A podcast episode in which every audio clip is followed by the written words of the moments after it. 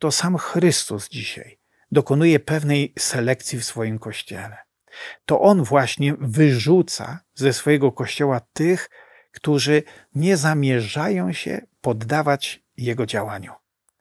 To robił też święty Paweł, kiedy zauważył, że w jakiejś chrześcijańskiej wspólnocie jest ktoś, kto już stracił zmysł, stracił czujność wobec tego, co Kościół proponuje, co mówi Ewangelia, kiedy ktoś zaczyna zamykać się gdzieś w jakimś swoim własnym grzechu, w jakimś swoim samozadowoleniu, w takim razie y, święty Paweł decydował się na to, żeby usunąć takiego brata czy taką siostrę ze wspólnoty i jak on sam mówił, oddać go pod działanie demona.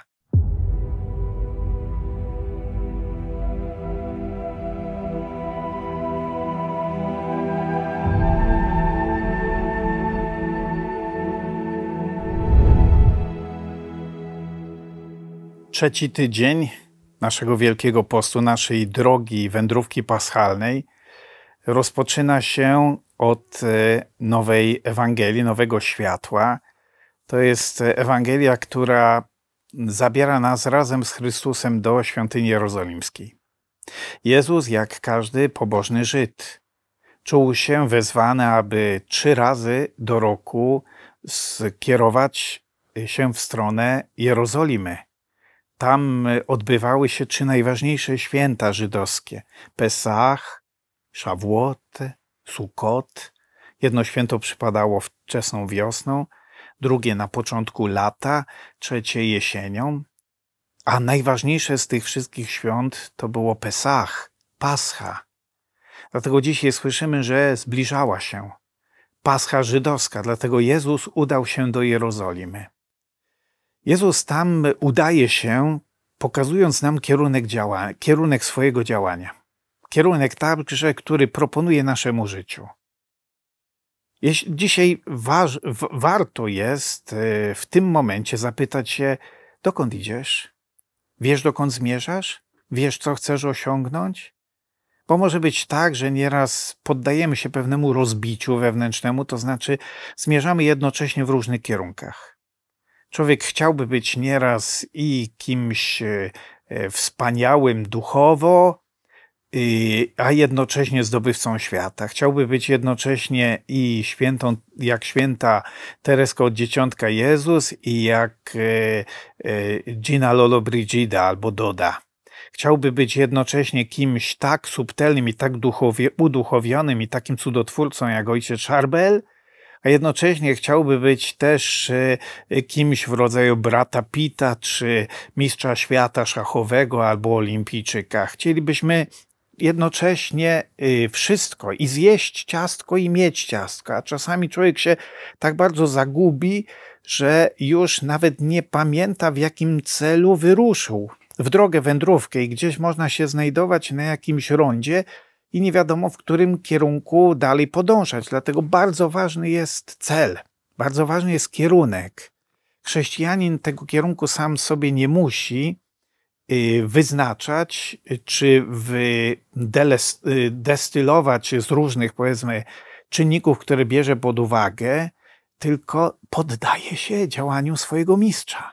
Poddaje się działaniu Chrystusa. Jeśli Chrystus całe swoje życie kieruje w stronę Paschy, żeby tam kiedyś na krzyżu w Jerozolimie zainaugurować nową paschę, czyli nowe przechodzenie Boga przez nasze życie, przechodzenie poprzez udrękę, poprzez pustkę, poprzez śmierć, żeby doprowadzić nas do zmartwychwstania do życia wiecznego, a więc możemy się poddać temu działaniu, temu, temu ukierunkowaniu. Y, tyle tylko, że nieraz jest tak, że wchodzimy w Wielki Post, poddajemy się także działaniu świąt, to znaczy, kiedy przyjdzie Wielkanoc, to przygotujemy koszyczki, pójdziemy odwiedzić grób pański nawet, czy sobie przygotujemy także cały scenariusz świętowania Wielkiej Nocy, ale tak naprawdę potem y, y, oczekujemy, że Wielkanoc będzie tylko kolejnym momentem odpoczynku, jakimś beztroskim świętowaniem, ale nie czujemy tego wezwania do paschy. Ja pamiętam taki epizod, którego nigdy nie zapomnę. Jako jeszcze młodzieniec, nastolatek, e, e, stawiałem pierwsze kroki w odkrywaniu, odzyskiwaniu znaczenia Wielkanocy jako święta paschalnego. Dlatego też odkrywaliśmy wówczas piękno czy znaczenie najważniejszej liturgii, jaką jest Wigilia Paschalna, sprawowana w nocy.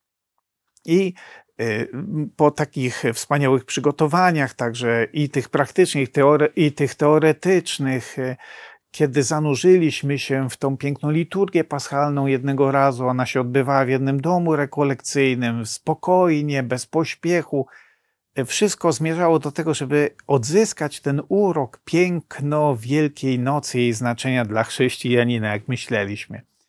I wszystko skończyło się tak no, grubo w nocy, powiedzmy, i, i po zakończonej liturgii wspólnej modlitwie miała, miało być, e, czekało nas, czekał nas pewien rodzaj śniadania wielkanocnego, pewnej takiej e, uroczystej agapy, którą, na którą czekaliśmy. Kilka osób zeszło tam w tym domu rekolekcyjnym do podziemi, gdzie była kuchnia, żeby przygrzać, co należy, przygotować wszystko, a myśmy czekali u góry w kaplicy y, na znak, że kiedy będzie gotowe, to nas zawołają. No mija pół godziny, mija 40 minut, y, y, a tu się nic nie dzieje, więc żeśmy się trochę zaniepokoili. Może te kobiety potrzebują jakiejś pomocy w tej kuchni. Dlatego ja zszedłem tam na dół, żeby zobaczyć, y, w czym im się uda pomóc. No i tego obrazka już nigdy nie zapomnę. Wchodzę do tej kuchni i tam widzę cztery kobiety unieruchomione na czterech taboretach. I myślałem sobie, co jest? co, co je oblazło, dlaczego one się znajdują w takiej sytuacji. One były przerażone. One zastygły w jakimś, w jakimś, y, w, w jakiejś panice. I potem okazało się, że przyczyną wszystkiego był, y, y, było to, że tam z kratki kanalizacyjnej, która się znajdowała na podłodze, wylazł i zaczął buszować po tej kuchni taki obrzydliwy, czarny, tłusty, obleśny szczur. Cały czas y, noszę gdzieś w pamięci ten obrazek, bo to często jest tak właśnie, że mamy apetyt na coś pięknego, mamy apetyt na świętowanie, mamy apetyt na y, przeżycie nawet czegoś y, religijnie sycącego, czegoś duchowo kalorycznego, i z tym możemy nawet wiązać właśnie święta Wielkanocy. I potem cóż, człowiek się przygotuje do tego i materialnie, i duchowo, i przeżyje rekolekcje, i odsłucha innych w internecie, i przeczyta jeszcze jakąś książkę, i, i podda się różnego rodzaju y, modlitwie, i zrobi sobie dużo oczekiwań i nadziei, kiedy przychodzi co do czego, nagle wyłazi taki obleśny, wstrętny, cuchnący szczur i wszystko ci zepsuje i wszystko ci zniszczy. I my jesteśmy nieodporni na te szczury, które nagle gdzieś wypełzną w naszym życiu i zakwestionują jakąkolwiek radość, jakąkolwiek nadzieję na, na coś wspaniałego. Dzisiaj Jezus idzie do Jerozolimy. Jezus nagle y, podejmuje coś, co wydaje się bardzo dramatycznym epizodem.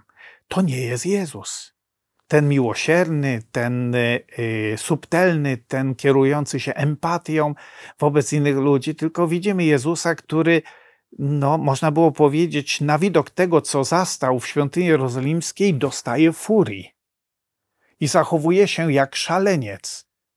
Ewangelia opisuje to, co Jezus zastał, kiedy wszedł do świątyni jerozolimskiej. Mianowicie zastał tam wielu ludzi kupujących i sprzedających, zastał siedzących bankierów, którzy odliczają monety. Jest taki piękny wiersz e, hinduskiego poety Tagory, który mówił właśnie o ludziach, którzy przesiadują w kurzu Y, oddychają kurzem, bo nieustannie są zainteresowani przeliczaniem swoich własnych monet i, i żyją sumkami, których e, e, osiągnięcia się spodziewają, oczekują. Można całe życie w tym klimacie, w takich właśnie oczekiwaniach sprowadzonych do, do zysku, do odliczonej sumki, od, y, wyznaczonej mi na dłoni, Y, y, całe życie na tym się skoncentrować i nawet życie religijne sprowadzić do y, czegoś takiego. Jezus, widząc to, sporządził bicze i zaczął wyrzucać ludzi ze świątyni. To jest dom mojego ojca. Co zrobiliście z niego? Zamieniliście go na targowisko? Bardzo często, kiedy słyszymy taką Ewangelię, to sobie wtedy wystawiamy rachunek. Pomyślimy sobie tak. Dzisiaj wiele ludzi mm, traci zainteresowanie Kościołem. Zwłaszcza wielu młodych ludzi trudno jest e, utrzymać się w, w kościele. Trudno ich namówić na rekolekcje, trudno ich namówić na co niedzielną mszę świętą. E, młodzi ludzie się buntują. To jest też ból i frustracja rodziców i dziadków, gdzie popełniliśmy błąd, co zrobiliśmy. E, są organizowane różne debaty, panele, no i najczęściej wystawiamy za to rachunek sobie. Mówimy, to jest wina kościoła, to jest wina papieża, to jest wina księży, grzechów, księży skandali, to jest wina rodziców, to jest wina materializmu, któremu się poddają. To jest jakby jedna strona medalu. Od pewnego czasu, wpatrując się w tę scenę Jezusa, który wyrzuca niektórych ludzi ze swojej świątyni i mówi: Tutaj jest dom mojego ojca, wy zamieniliście go w świątynię. Zamieniliście w targowisko i kiedy bierze bicz i wyrzuca, to przyszło mi na myśl, że to, z czym mamy dzisiaj do czynienia, z pewną taką e, e, wtórną selekcją, że dzisiaj wielu ludzi odwraca się od Kościoła, traci zainteresowanie wiarą, mówi, że nauczanie Kościoła jest trudne, nieżyciowe. E, ludzie stają się tak szybcy dzisiaj, w dochodzeniu do takich wniosków, do wstawianiu kreski na kościele i wszystkich obietnicach związanych z życiem religijnym, zwłaszcza z chrześcijaństwem, z życiem wiecznym, odwracają się plecami do tego wszystkiego i mówią: po co nam to? Niektórzy próbują to robić w sposób także dramatyczny, szalony. No mój proboszcz, u którego goszczę, on zawsze, kiedy przychodzi piątek, bierze taki głęboki oddech i mówi: Uff, dzisiaj znowu będą apostazje, bo zawsze w piątek ma dyżur w kancelarii.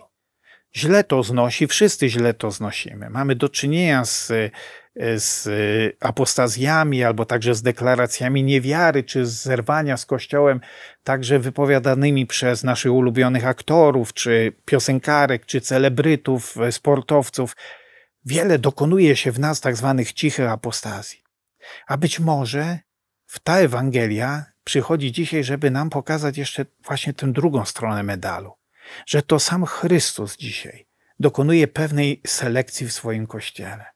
To on właśnie wyrzuca ze swojego kościoła tych, którzy nie zamierzają się poddawać jego działaniu.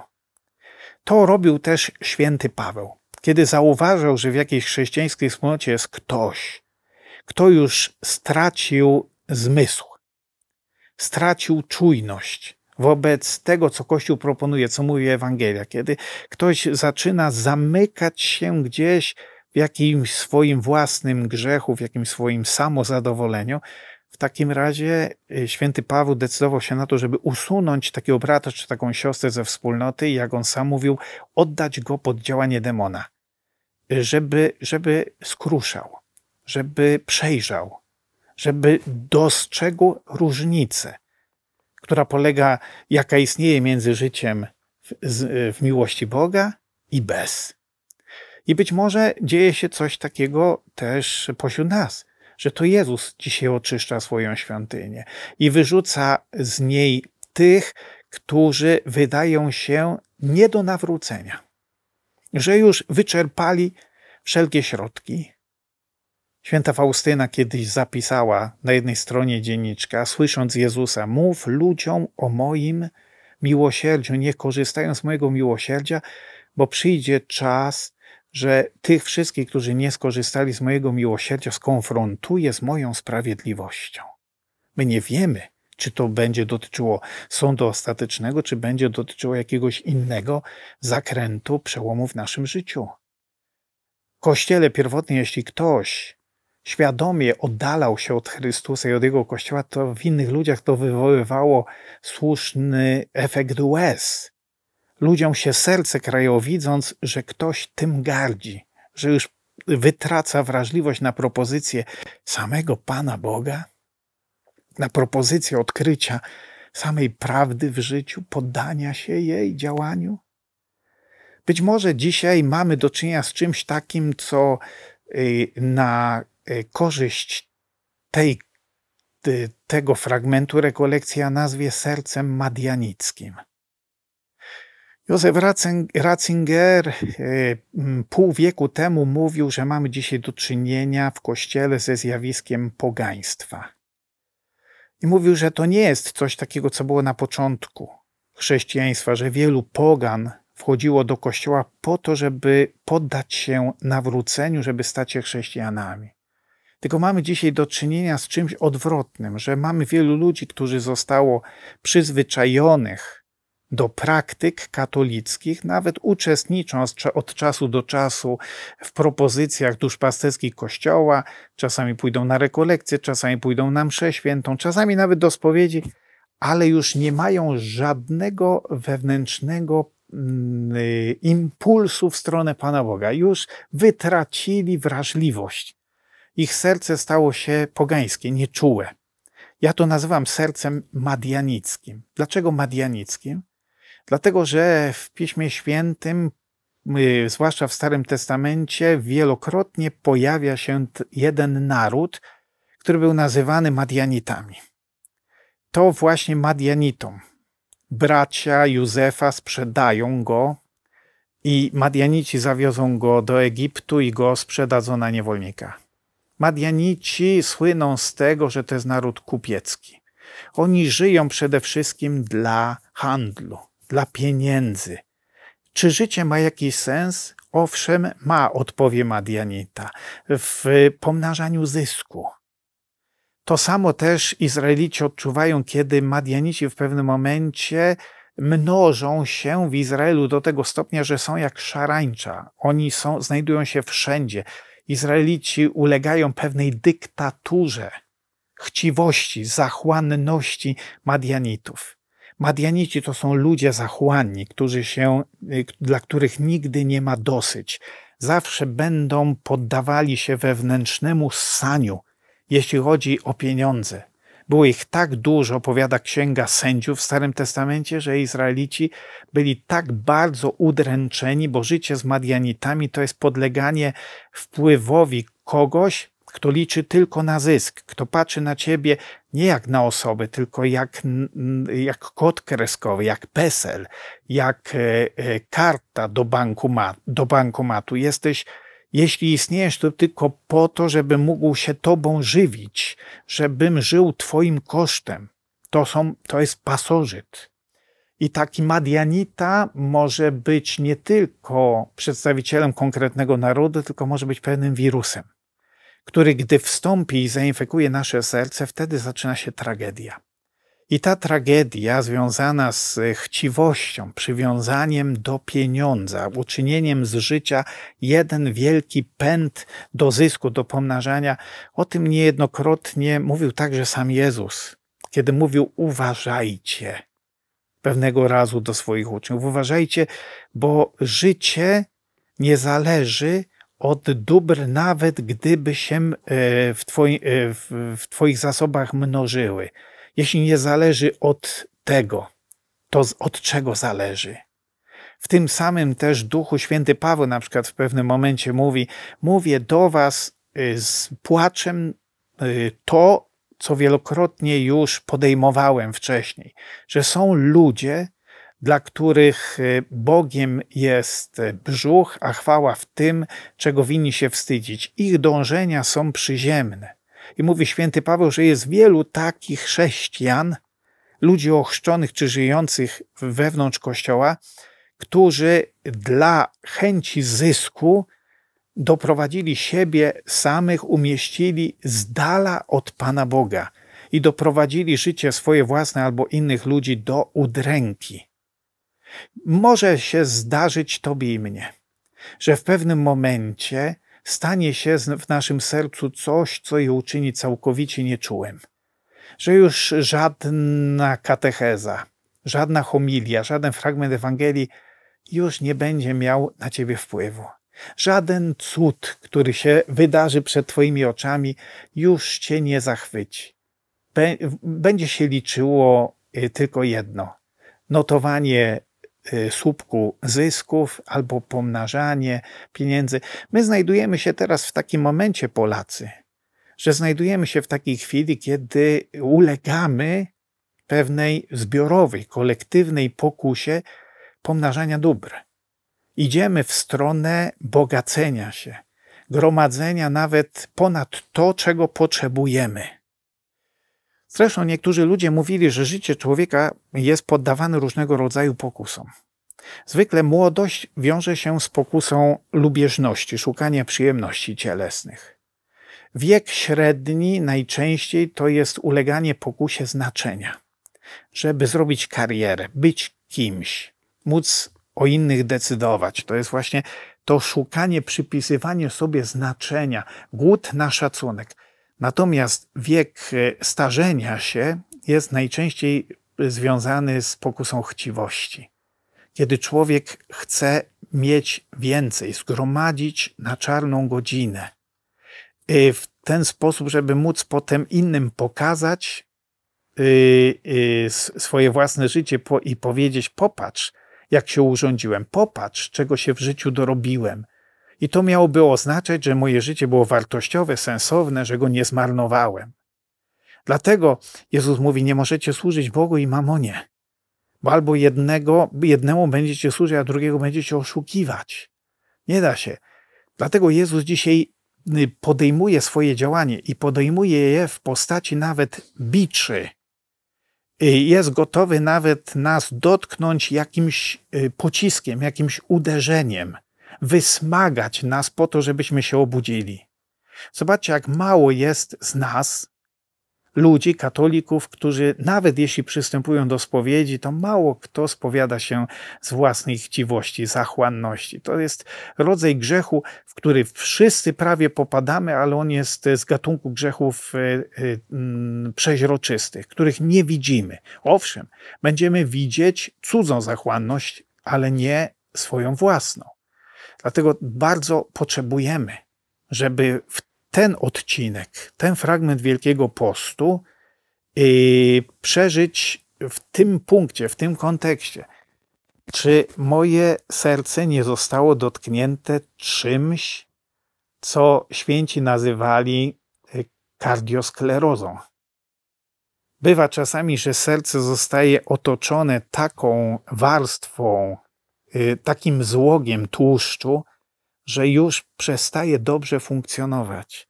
Jeśli nasze duchowe centrum oceniania tego, co jest w życiu dobre i złe, co decyduje o wyznaczeniu celu, sensu życia, traci już empatię, czyli wrażliwość na niebo, na proroka, na apostoła, na samego Jezusa, jeśli już nie czujemy pociągu w tę stronę, wydaje nam się, że to, co robimy, czyli to nieustanne siedzenie w monetach, przeliczanie, to nieustanne kombinowanie w głowie, co zrobić, żeby mieć, zapewnić sobie, dzieciom, wnukom. Jeśli staje się jedyną logiką życia, to powoduje, że potem stajemy się zupełnie obojętni na perspektywę nieba, życia wiecznego, miłości Boga, a zwłaszcza swojego własnego nawrócenia.